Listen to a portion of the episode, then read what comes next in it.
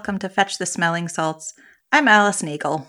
And I'm Kimberly Marsh, and this is our podcast all about historical dramas from movies and TV shows to miniseries from every era and all around the world. that, that's a big sigh. Yes, sorry. I don't normally come in so cold. Uh, I'm apologize. I just finished jury duty today. I know that's like that is so crazy. No, I was on a jury for a trial that started last week and it ended today. Not today, today, because we record this, you know, a little while before things come out. Yeah. But yeah, it was at the High Court. I was on a jury for a trial about crime. It was a doozy, right? Yeah, it was a Yeesh. bummer. So now I'm just Boom. Whew, if it weren't for my excellent 1932 era drink right here, I would be a mess. Well, it's a good thing we're, we're you know covering a fun kind of non-heavy movie. Yes, one of my favorite movies. And I had never seen it, so I've never I'd heard all about it, and I'd never seen it until like you know just a few days ago. I don't understand this. I don't understand why more people don't know about this movie and love this movie. Because we're doing Gosford Park. Yes, two thousand and one, right? Two thousand and one. Yes. Yeah. 2001 classic. This is the Julian Fellowes joint. This is the thing that skyrocketed Julian Fellowes into like the public imagination. It is the precursor to Downton Abbey. It got Oscars, all sorts. Yeah, and this is like amazing ensemble cast, like a hell of a lot of characters. That that got me because I was like, wait a minute, that's so many people involved. It's a lot of people, but is it more people than any kind of like Agatha Christie? No, no, no, no, no, no. It's great. Like, so yeah, I describe it as like if Downton Abbey and like an Agatha Christie story had a baby. Yeah. Yeah. It's brilliant. And yet Yeah. people sleep on it. So No. stop not loving Gosford Park and watching it all the time. No, this is so fun. It's really, really good. So yeah, I, I really enjoyed it, and thank you very much. I'm just introducing it to me. like coming in, just sighing and then berating our listeners. It's like, come on, guys. this is what people come here for. So the film is set in like the early 1930s. So you Specifically November 1932, right? Oh, yeah, yes, that's that is correct. November 1932. Picture this: a car drives up to the home of Lady Constance, Countess of Trentham. So the car picks Lady Constance up um, together with her maid Mary, and drives them to um, the weekend shooting party of the wealthy Sir William McCordle, who lives with his wife, Lady Sylvia, and their daughter Isabel. So along the way, Lady Constance, you know, and maid and driver encounter other guests, um, the actor Ivor Novello and American film producer Morris Weissman and his valet, uh, Henry Denton, played by pretty boy Ryan Phillippe. Okay, so there's a scurry of servants and suitcases as everyone arrives at the house, and we are told that below stairs, in quotes, i.e., the servants' quarters, all their servants are kind of like renamed after their employers. So, for example, like Lady Trentham's maid Mary becomes Miss Trentham, Henry Denton becomes like Mr. Weissman. So this all makes this all very confusing. And this is at this point I was like texting Alice, I was like, I don't know who's who. So to help everyone understand, because obviously, you know, it confused me like hell for the first 10 minutes, here's a summary of the main characters from our dear friend Wikipedia. All right. Did you know there's not a chart? I tried to look for like, Is you know, a like a family tree Yeah. thing. Yeah, to post on the Instagram. Maybe we'll, Well, you to should make, make, a own. chart. We need to do one. I am now a locally renowned graphic artist. There you go. Come on, make us a pretty, pretty chart. Okay. Make sure and make sure it goes above stairs and below stairs. Okay. Okay. Because apparently, so that's how like Wikipedia has like divided this list of characters. So above stairs, you got William McCordle, who's like baronet, wealthy industrialist. So you got his wife, Lady Sylvia. So she's apparently the daughter of the Earl of Carton, was like an old but impoverished family, and then you have their daughter Isabel, right? And then you have already introduced Constance, Countess of Trentham, who's Lady Sylvia's aunt. We have Raymond, Lord Stockbridge. So Constance Trentham, Maggie Smith's character, Yes. she's Sylvia's aunt, which Yes. makes her also Lavinia and Louisa's, Louisa's. aunt. Yes. Okay, that makes Right. sense. I thought she was William McCordle's sister, I see. and that's why she had the living from him. So she is the aunt of the three daughters, Louisa, Sylvia, and Lavinia. Lavinia. Right. So yeah. So she's the aunt. Speaking of Louisa and Lavinia, as you said, they're the sisters of Sylvia, right? So they are married respectively. So uh, to Lord Stockbridge, Raymond, Lord Stockbridge. So he's married to Louisa, and then Lavinia is married to Lieutenant Commander Anthony Meredith, who is broke and desperate. Played by Tom Hollander. Yes. And- short king hottie. Also Yeah, plays Mr. Collins in Pride and Prejudice, 2005. Ah, there we go. So, like I said, ensemble cast. Mhm. Okay, so, right. So we have those people. Now we have another couple. The We have Freddie Nesbitt, who is apparently a son of a baron and recently unemployed. He, you know, so he has no money either. He's married to his wife, Mabel, whom we later find out is the daughter of a glove factory owner, grew up in Leicester, and Also, Claudie Blakley, Hmm? who played Charlotte Lucas, who got married to Mr. Collins in the 2005 Pride and ah, Prejudice. see? Yeah. Reunited at last. Aww. Oh, I mean, well, not really, because this happened in 2001. Oh, yeah. but it's like a foreshadowing. Yes. Okay, so Freddie married Mabel, thinking that she was going to be wealthy. She wasn't. So he's unhappy. Right. And then already I've mentioned, like, you know, glamorous Ivor Novello, who's apparently Sir William's cousin. So he's some sort of film star. He brings with him, like, the only American, or so we think, um, Morris, Morris Weissman. Uh, so he's an American film director. So he comes around, he comes along. And then we also have like the later guests, uh, a Lord Rupert Standish, who's kind of like courting Elizabeth, sorry, courting Isabel. He also has no money, penniless younger son of a Marquess.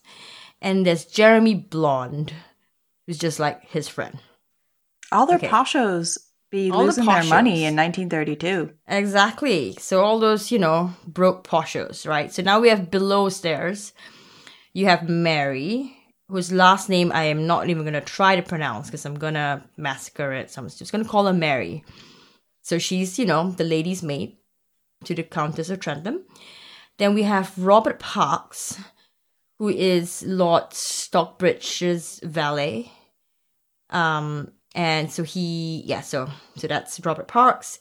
Then you have Mrs. Wilson, housekeeper, uh, Mrs. Croft, the cook, Jennings, the butler, Elsie, who's like the head housemaid, Probert, Williams' uh, valet, George, like the bitchy first footman, and then Henry Denton, who is like the valet to Morris Weissman. And you have like a few other characters. I'm not even going to bother So many servants. so many servants. Just a bunch of bunch a lot of other servants okay? Yeah and then we got like two other people coming in later on but i'll get to them. So right as i said you know everyone's coming in getting settled scurry scurry scurry.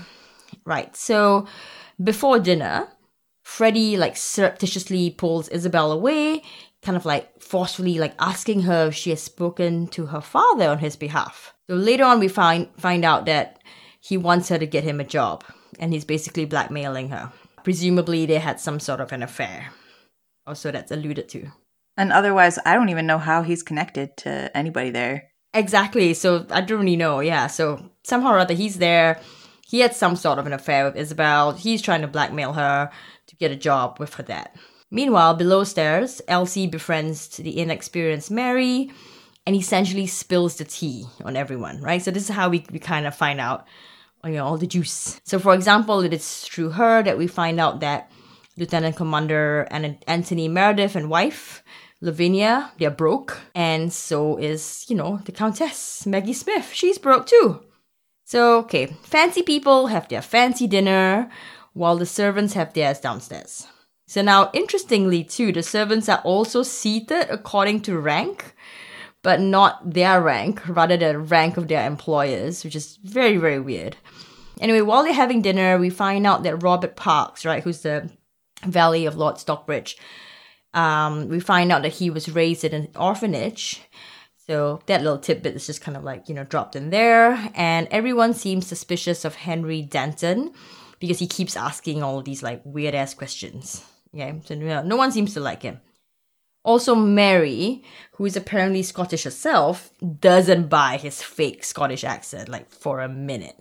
So, okay, after dinner is over, we find out that there is a silver carving knife that's gone missing. Dum dum da. Dun, dun, dun. Exactly. So later in the evening, everyone is sexing around the house. So, for example, like, I mean, like Mary walks in, and one of the kitchen maids having sex with one of the fancy guests in this like ironing room, and then Denton, you know, has his little tryst with Lady Sylvia much to the disappointment of Weissman, whom, you know, we are led to believe that he's also been having an affair with. It's all over the place, right? And then, so all that stuff's happening. The next day, the men go pheasant shooting. Oh, the pheasant hunt. Oh my god, it's horribly drawn out, like pheasant hunt. We watch so many pheasants apparently get shot out of the sky. It's crazy. I looked up on IMDb some IMDb fun facts, which we'll, you know, hear later. But one of them was that there is no animal rights label on this film. So that means that these pheasants that we see getting shot are actually being shot out of the sky. That is so fucked It's a up, pheasant man. snuff film. I mean, like, how many pheasants dying do you need to see? Like, they really zeroed in on that, you know? It was at least four. It was between four and Yeah. six pheasants that we watched getting shot. And so I know that Gosford Park is a murder mystery, but I think it's really important for us to remember that the first murder victims in this Mhm. movie are the pheasants. Poor pheasants. They are nameless, Yeah. but we witnessed their demise. hmm I feel like we should give them due respect. I think so. I think we need to have, like, a, you know, just a moment of silence. Okay, but also, do you remember that restaurant that I was working at in Oxford on Turl Street? Oh, yeah. Yeah, And yeah. they had all that farm to table stuff. oh, yeah. and then all the staff you know you could take stuff home at the Mhm. at the end of the day especially Mhm. if there was extra so one day we had pheasant and there was enough extra that i got to take you know like a whole portion home that i had later for my dinner. And i bit down on this piece of i i won't call it buckshot. Is it pheasant shot? Anyway it was a it was a little bullet. Oh, my God. and it actually chipped my tooth. It was this tiny little thing, and I still have, you know, the chip out of my tooth, and I call it the pheasant's revenge. Bloody hell. So, yeah, I don't know if I like pheasants. But I don't think I can ever eat a pheasant again. I mean, from the pheasants that we know we're always watching Constance Chatterley and her lover from the moment they hatched as little pheasant chicks, and these pheasants that we see at the end of their lives, I feel like we've accidentally developed like kind of a through line here. Yeah, yeah, I know. Like, I'm just, I'll be forever I'm traumatized. pheasant. Yeah, pheasants are kind of growing on me a lot. Yeah. So, pheasant shooting, and then a stray shot grazes Sir Williams's ear, and needless to say, he's pretty put out, you know, by it. Do you think it was a pheasant? He's like, motherfucker! Pew! Pew! Pew! Pew! Pew! pew. Yeah, he missed though. This is for so- Johnny. So yeah, you know, he wasn't. He was as as shitty a shot as Sir Williams was. So there you go. So Sir William can't shoot. He doesn't actually shoot any pheasants. Yeah, so he actually doesn't. Apparently, he nicked one. Yeah, he's like, oh, I nicked one. I nicked one. So it's more like attempted pheasant murder. Yeah, So I like how you know neither of us are vegetarians, but here we are, just like losing our tiny minds over. I know. over some oh, fowl let me getting be killed. hypocritical. okay. So anyway, so the fancy women come to have brunch with the fancy men, and At the shooting party, at a shooting party. And what do they have for brunch? Weird ass Bloody Marys. right? So they have this picture of Bloody Mary mix. I actually wasn't sure what it was, and I texted you. It was like, "Is that Yeah. just the worst Bloody Mary I've ever seen in my life?" Because it's just, it looks like just a pitcher of straight tomato juice that Yeah. they're pouring into these tumblers uh, with little like sad stalks of celery, and it makes for a good like visual when someone like knocks it out of someone else's Mhm. hand and it like splatters this like red liquid all over the floor. But I actually did a little bit of a deep dive after that because I had to know like when was the Bloody Mary invented, Mm-hmm. and it turns out that I don't have the article pulled up right now, so I'm going to do that. So, like with a lot of cocktails, there's some dispute about when it was actually invented, who invented it, what it was originally called. Mm-hmm. But I think the most common story is that it was invented in 1921 Hmm. by a barman by the name of Fernand Petiot. Oh, I'm so sorry, everyone who speaks French. Um, but he was a Parisian, uh, Mhm. but working at the New York bar in Paris. And he was said to have mixed the first vodka and tomato cocktail. And that recipe also included a bit of salt, a bit of pepper, a bit of Worcester sauce, and um, like a squeeze of a lemon wedge. Mm-hmm. So that is what I have recreated for tonight's drink, and we can post the recipe for it. We're Oh, calling it we're calling it the red pheasant because um, back when this was invented, some people didn't like the name Bloody Mary. And I like to Mm. imagine that the cast of Gosford Park wouldn't like to go around calling their drinks Bloody Marys. So instead, they were called Red Snappers. Ah, I see. So we can call ours a Red Pheasants, but it's basically just a, a really early version of a Bloody without Mary. the Tabasco sauce. Yeah, so it's not spicy. It's not that flavorful. It's basically Mm. like a, a bland, cold tomato soup with alcohol in it. So yeah, so like gazpacho with vodka. Yeah, but and then you have to include just one very sad, trimmed down celery stalk in just a you know a short tumbler. Oh, And gosh. preferably, you should then smash it on the ground. But no, it's pretty tasty. It's like it's inoffensive. I'd share it with a pheasant. I mean, I really like spicy Bloody Marys. So I really, really like it. I was going to make this this cocktail. You sent me the recipe, and we were going to make it. But Aldi, Aldi did you dirty. Aldi did me dirty. you cycled all the way there, didn't you? I cycled all the way there. I braved the impending rain. I was, know, I was messaging you. I was like, dude, it's dark, dark skies, man. It's gonna rain, but I'm gonna do it.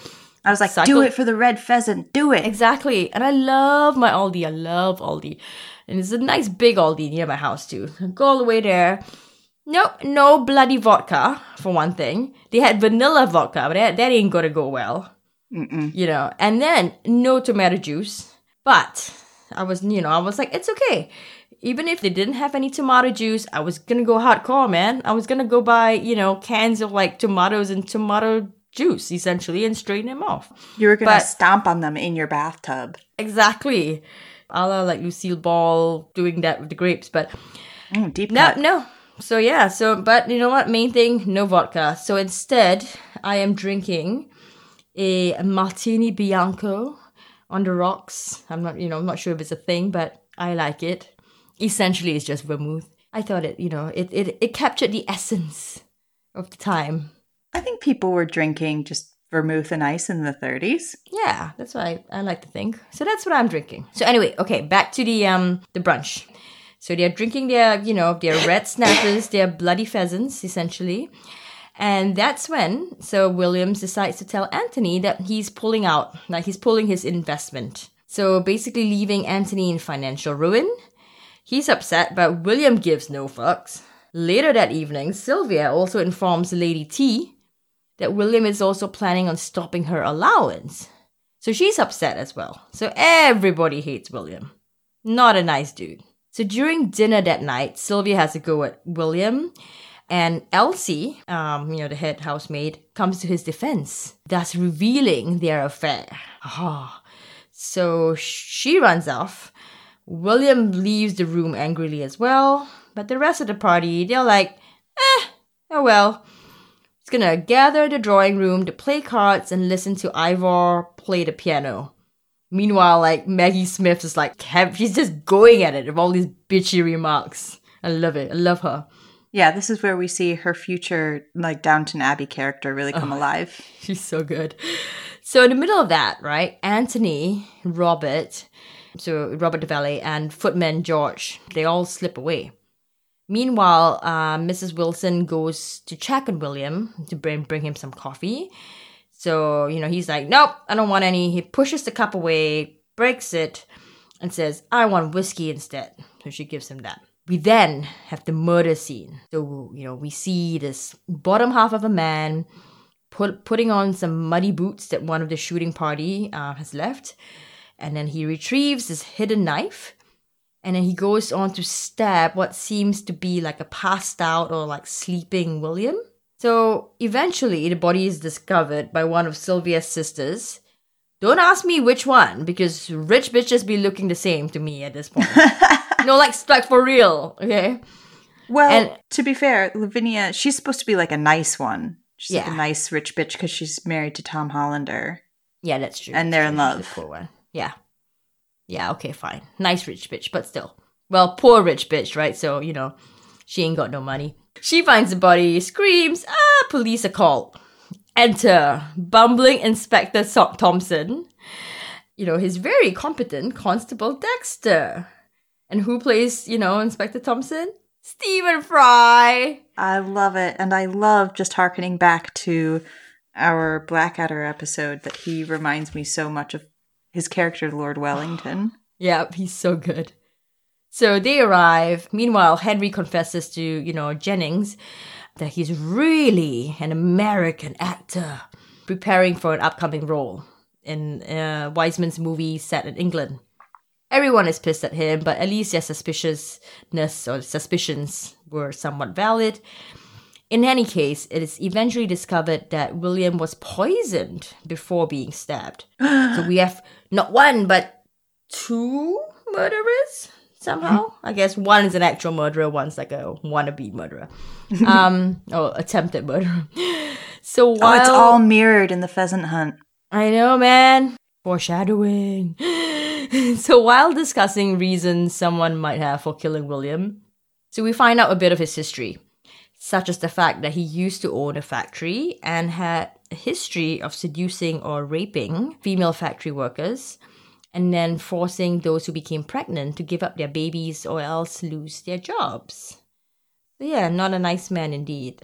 So eventually, Mary deduces that Robert Parks was, you know, had killed William Oh, it's such a bummer because she had a crush on him. I know. You know, there was throughout the whole thing, there was this like little subtle flirtation between them. And it's kind of cute.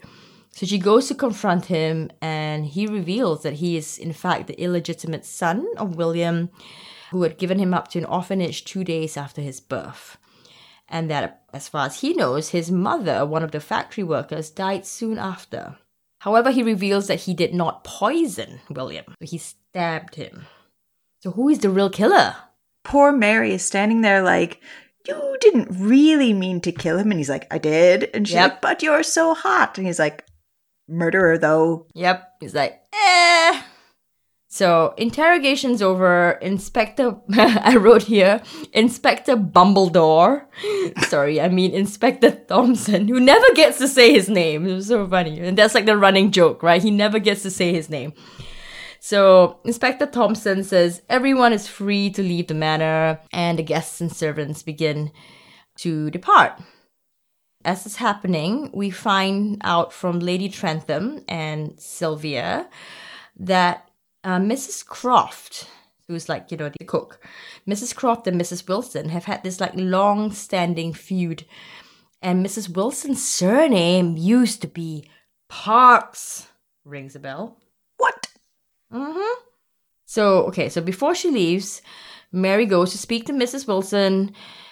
who basically tells her that, yep, she and Mrs. Croft are sisters. And they also both had children by William while working at his factory.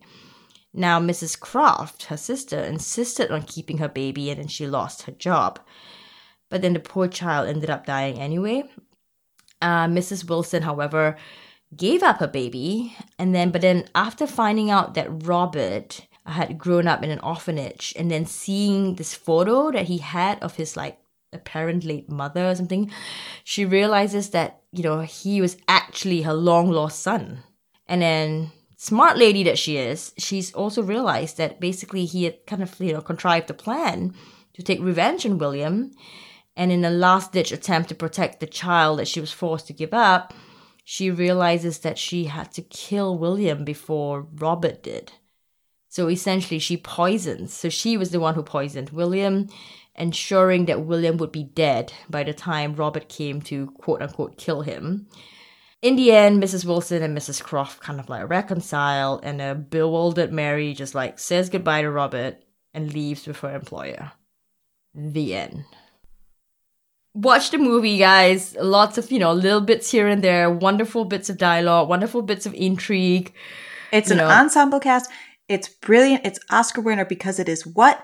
Layered. Yes, exactly. So so anyway, this is just, you know, a, as quick a summary as I could give. So there is so much I can tell you about the background of this movie, the production of the movie, some fun facts in the movie, mm-hmm. because not only does this have a brilliant star studded ensemble cast. It has so many layers. Tell me. Okay, so first of all, did you know that there's a real actor in the 20s and 30s called Ivor Novello? Oh, no way! Yep. So that's Jeremy Northam's character. He was a really well known matinee idol. I'm not sure what that means, but I think it hmm. means he sits and plays the piano and kind of does a little croon. He's a singer oh. and a composer. Or do you think he's one of those, like, you know, Days of Our Lives kind of characters, like, you know, daytime TV? No, I. This was before. Oh, this was like TV. this is the 20s. Oh yeah. So he's huh. like sitting in lounges. Ooh. That's what he does. He goes in at matinee time, which I think mm. is hmm. four o'clock. Yeah. So he sits down for a little four o'clock piano play and a croon. He was also the star of an Alfred Hitchcock film called The Lodger in 1927, which did very well, unsurprisingly, it being an Alfred Hitchcock film. But because it did so well and talkies were coming out, he then starred in a talkie remake of The Lodger, which mm-hmm. came out in 1932 which was then a flop. So when they're talking about his most recent film flopping and Maggie Smith is getting all those digs in, she's referring to a no, real film that Ivor Novello was in. That's so cool. So Morris Weissman, mm-hmm. played by Bob Balaban, mm. just a brilliant character actor. I love all of his deadpanning. I love yeah. that he is just on the phone to America all the time. throughout like the entire like commission of the crime.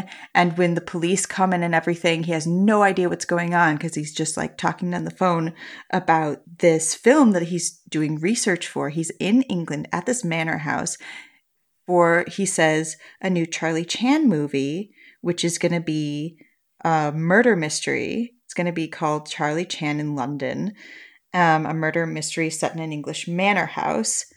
Did you know this movie is real? No. Okay, I need to watch that too. It is called Charlie Chan in London. Okay. It came out in 1934. It is a mystery set in an English manor house. And it features Alan Mowbray and Ray Milland, who are two actors that he mentions yes. in the movie. So all the people that he is talking about when he's like, "Oh, can we get this person? Can we get Claudette Colbert? Is she mm-hmm. English? She sounds English. She's a real actress." And the joke there is she's not English. She was born in France when she grew up in America. So sick joke there, yeah. sick burn. Morris Weissman is not a real person, but he's mm-hmm. maybe meant to be a stand in for producer uh, Winfield Sheehan or Sidney Kent, who is a writer, also people they mention.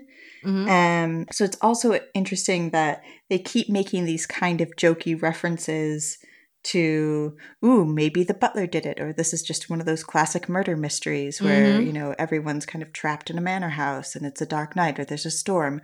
So people are already familiar with the genre of the murder mystery because this, of course, is set during the golden age of detective fiction, which kind of reached its peak in the 1920s and 30s. Just as a little aside, in 1932, that's when Agatha Christie novel Peril at End House came out. Okay. So that would have been fresh in the minds of any Agatha Christie readers at a time. That is a Poirot novel that takes place in a stately home. uh-huh. So the film itself, I mentioned, multi award winner. I've only written down the Oscars, but it got nominated for just about everything under the sun this year BAFTAs, Australian things, Tanzanian things. I don't know if really Tanzanian things, but maybe.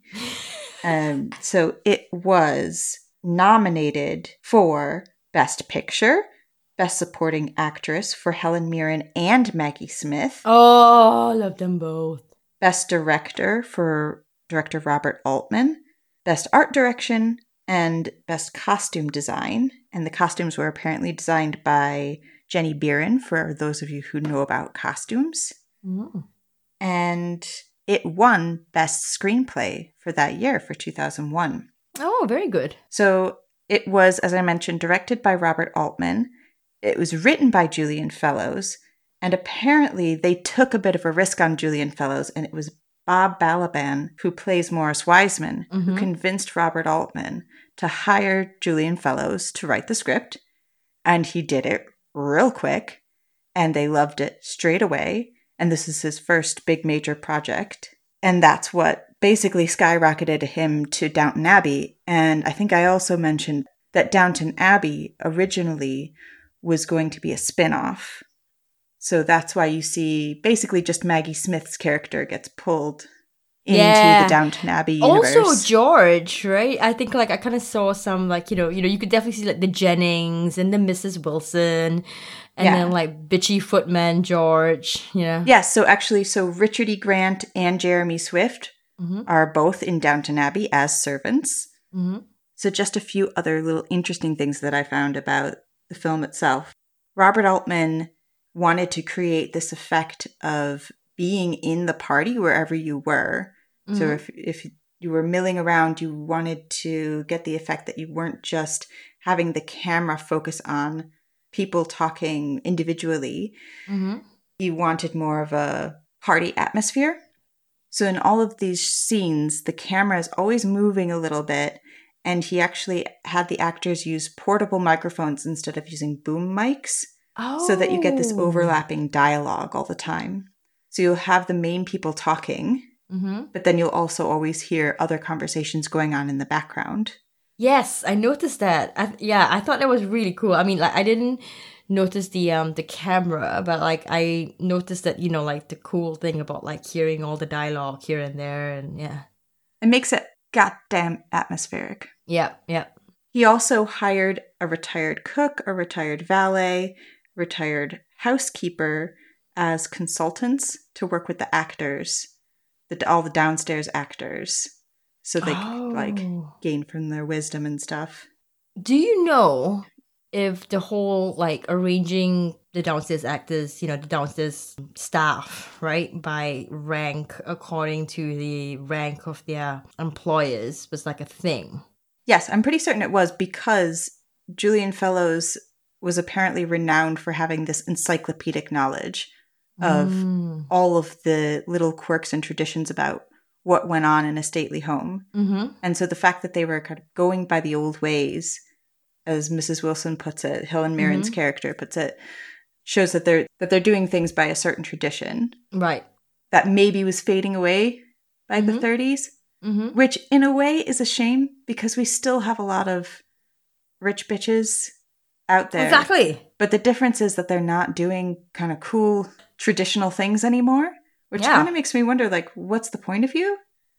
Because it feels like rich British people were just here so that they could do weird traditional things all the time Well, and be fodder for period dramas. well. And now that they're not shooting. providing us with that content anymore, yeah, that's going to be the last thing to die out is just shooting stuff Yep. In boots. Yep. They're like, you know, everything else will die out, but nope, nope. We gotta be shooting shit. So we'll still we have our barber and our Mhm. guns. yes. That's my posh barber. accent. um, so when Jeremy Northam's character Ivor Novello is playing the piano, Mm-hmm. that is actually his brother playing the piano, Oh. Christopher Northam, who is a trained classical pianist. Oh. I like oh. to imagine that he was just under the piano. He's like reaching his hands up, like just doing it without even looking. Oh, or what if he was behind him, right? And he was doing you know the weird thing where you're like you put your And hands. Jeremy Northam had his hands behind his back. Yes. And he had his hands out in front of him. It's like. And he was like, hey, Mabel. Yeah. Doodly doodly. and then he just slaps himself in the face.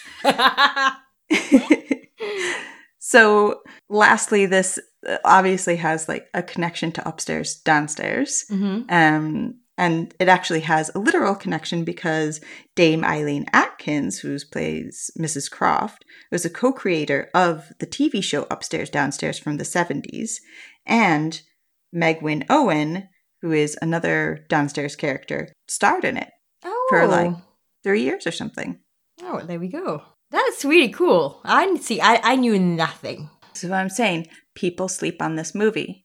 What I do like about it, and one thing that I don't like as much about Downton Abbey, is Yeah. that the people in this film are genuinely horrible. Yes. Like, you're really rooting for so few of them. Yeah. I mean, I like that. You know, like even the yeah, you're right. Even the Meg, the Maggie Smith character, right? You know, I mean, she's she, she's giving it her. Maggie Smith's giving it her all, but I think there wasn't. She has more room to develop the character in Downton Abbey. Right. Yeah, this, she yeah. also has, because she has no money and she's reliant on Sir William, she has this kind of pathetic quality to her. Mm. which makes her cutting remarks seem eh, not Yeah. as charming. Yeah. I don't know why, if you get just Maggie Smith in a position of power, it's really fun to watch her cut people down. Oh, But here she her. has this kind of desperation about her as well, which Yeah. just like doesn't suit her. Really, the only one I'm rooting for is Tom Hollander when he's sitting down in the kitchen eating tiny little spoonfuls of jam. Oh, bless You're like, oh, Sorry, you're that- you're a little tiny spoonful of jam. He's like. I'm just, Just tasting gonna-" your jam. And she's like, baby, you taste all my jam. Oh, I got this whole him. thing for the butler, Yeah. but I like you too. Also, you know what? You know what this movie's missing? Where are all the dogs? That's a really good question. We do see some dogs carrying away some dead pheasants. That's Sorry true. to bring that back to your mind. Maybe Oh, that's why you blocked them out. That's right. But you're right. We well, Kim, you actually haven't mentioned one of the primary characters of this film, which is the little dog whose name I don't know. Oh my god, there is a dog. Jeez Louise. Oh my Pip. Pip. I think his name is Pip. I can't believe we just went th- through all that pip erasure.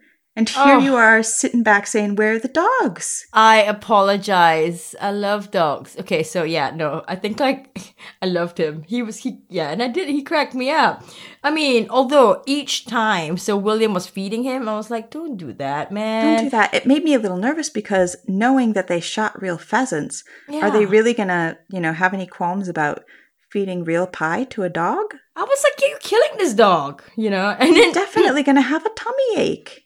The bit at the end, so like after William dies, and then everyone's like, get rid of, you know, like like every time the dog's in the room, it's like someone take this wretched animal, someone take this wretched animal, and I just love the right at the end, like Elsie. She's like, I'll take this dog, and it's like dogs just like hanging out in her like a little carpet bag. And he's gonna go be a Hollywood star with her. Exactly. You They're gonna get on really well. So yeah, yeah, I like that.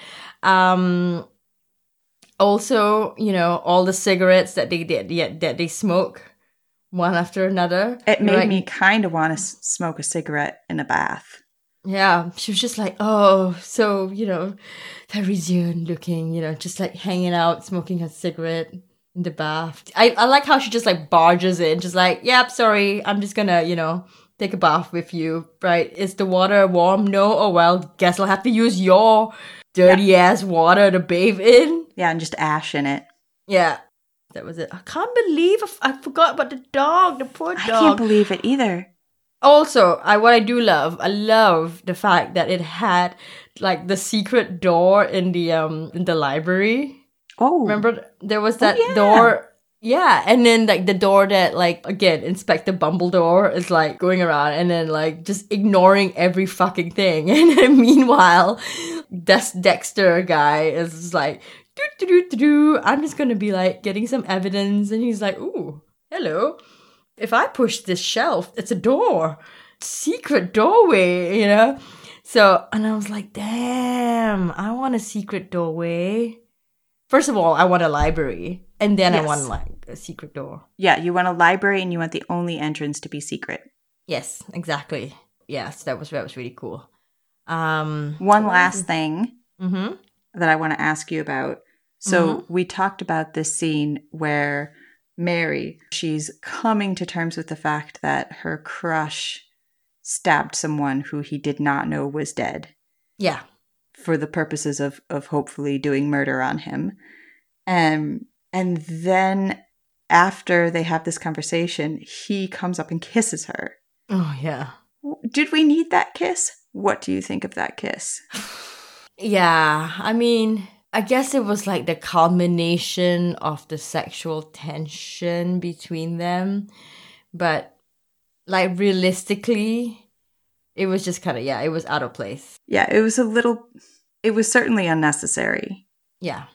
Actually, on that lines, the scene where Mary, she she gets lost, right? Yeah. And she gets lost and then she ends up in like the male servants area, right? And then Henry Denton essentially like assaults her, you know? Yeah. And didn't I was like, that. look, you didn't need that, right? You know, again, there were so many things that I mean there's so many little scenes in the movie that serve a purpose, right? That, you know, there's just bits about like character intrigue, really good, you know, witty, interesting dialogue, um, showing bits of history, historical accuracies, blah, blah, blah. But that scene, I was like, look, we already know he's a dick. You know, that, that was, yeah. I, yeah, I, I, I had a note in here that was like, really, we didn't need to have that. That was just unnecessary. Unnecessary forceful kissing. Yeah. Yeah. So, last, last thing. Okay. Because I've been at the High Court doing my jury duties, mm-hmm. I wonder how the rest of this investigation actually would have turned out. Mm. Um, and if anyone would have been wrongfully convicted, because Stephen Fry detective says that he always gets his man, but clearly he's not going to figure out the real story. He no. doesn't even suspect any one of the servants. Yeah. He says he's only interested in people who had a real connection yes. to Sir William. So my guess is that it gets pinned on Freddie Nesbitt. You know what? He's an asshole. I don't yeah. really care. So he was sending threatening letters to Isabel. Yes. And we know that he he was like badgering. Yeah, he was badgering. He Isabel. was badgering he, Sir William and the family. Wrote her that that yeah that letter. He's like not connected to the family yeah. somehow, yeah. so he kind of lifts right out. And, and incidentally, he was one of those people who. Oh, sorry, sorry. No, no, no. Go on. Yeah. yeah, I mean, he he was one of the three who who had disappeared, right? Wasn't it yes. Freddie, Anthony, and George? He disappeared, I think, just to go write another stupid threatening, threatening letter. Note. Yeah, like I'm gonna tell your dad that we smooshed. oh my god, sorry, I just I was like, oh, while he's doing that, so he's doing that. George is killing someone or thinking he's killing someone, and Anthony is just sat there eating jam. Aww. Oh, Those are the three types of men. oh my god. so, god. This is my head canon. Freddie Nesbitt gets done for the murder. He gets wrongfully convicted for this mm-hmm. murder. So then he goes away. That leaves Mabel Nesbitt mm. free To, Get it on with Ivor. I think she's going to open up a. No, she's not going to get it on with Ivor. Maybe she. No, no, he went back to California. Oh yeah, yeah. no, yeah. she's going to open up a glove shop with Mhm. Isabel. Yes. So they're going to hang out at the house together, Yeah. and she can become further friends with Tom Hollander, aka Mr. Collins. And then instead of a romantic relationship, they can Mhm. become besties. and business partners also, right? Because he wanted to, he wanted someone to be Yes, so investing in his business. yeah, There we go. army gloves. Yeah. Oh. So Louisa is Mhm. all cut up about Sir William's death. Maybe she could die of grief. And then her husband and Sylvia, Sir William's Mhm. wife, they could get together just because why not? Why not? Now that she has the house. Yeah. And um, that means that their servants would get together. So we would have mother and son reunited. Oh. And then eventually she would tell him the truth, and then they would spend Christmases together. Oh. There you go. Oh, that's lovely. Okay. That's my conclusion. Eh, that's my epilogue. Okay. And meanwhile, meanwhile, the dog is gonna be starring in commercials. yeah. Yeah. And Like he's gonna be fed like proper dog food, like proper good like food meant for dogs. Elsie not like- understands yeah. dog nutrition. Like she's Exactly. watched him get Yeah. stuffed full of vol au vent for years now. She's not having it. Stuff. Yeah. You know, so there we go. Brilliant.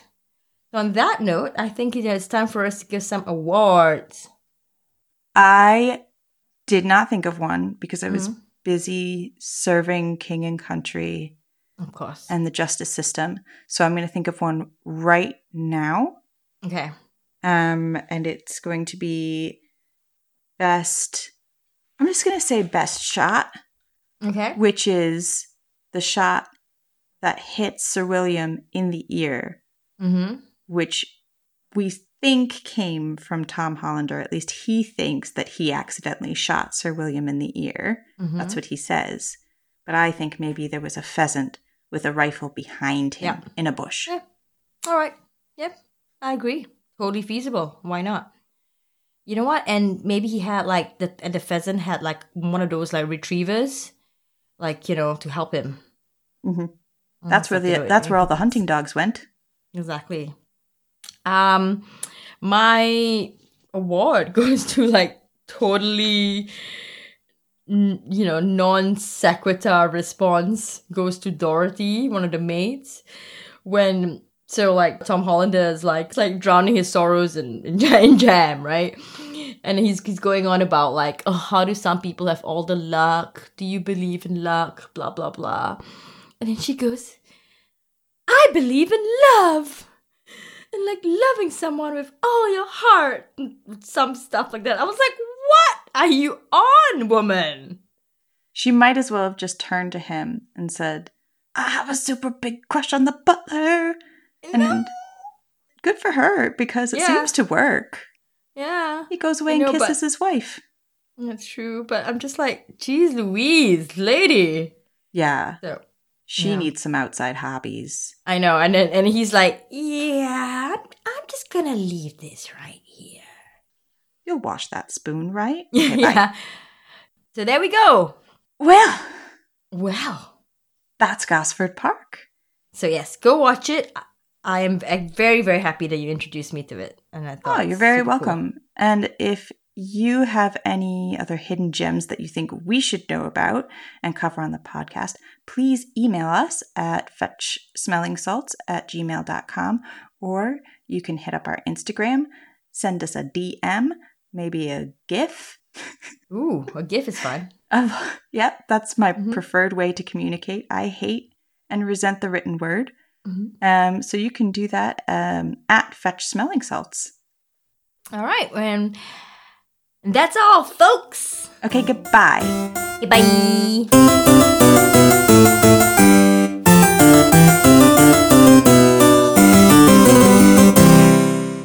It's all finished.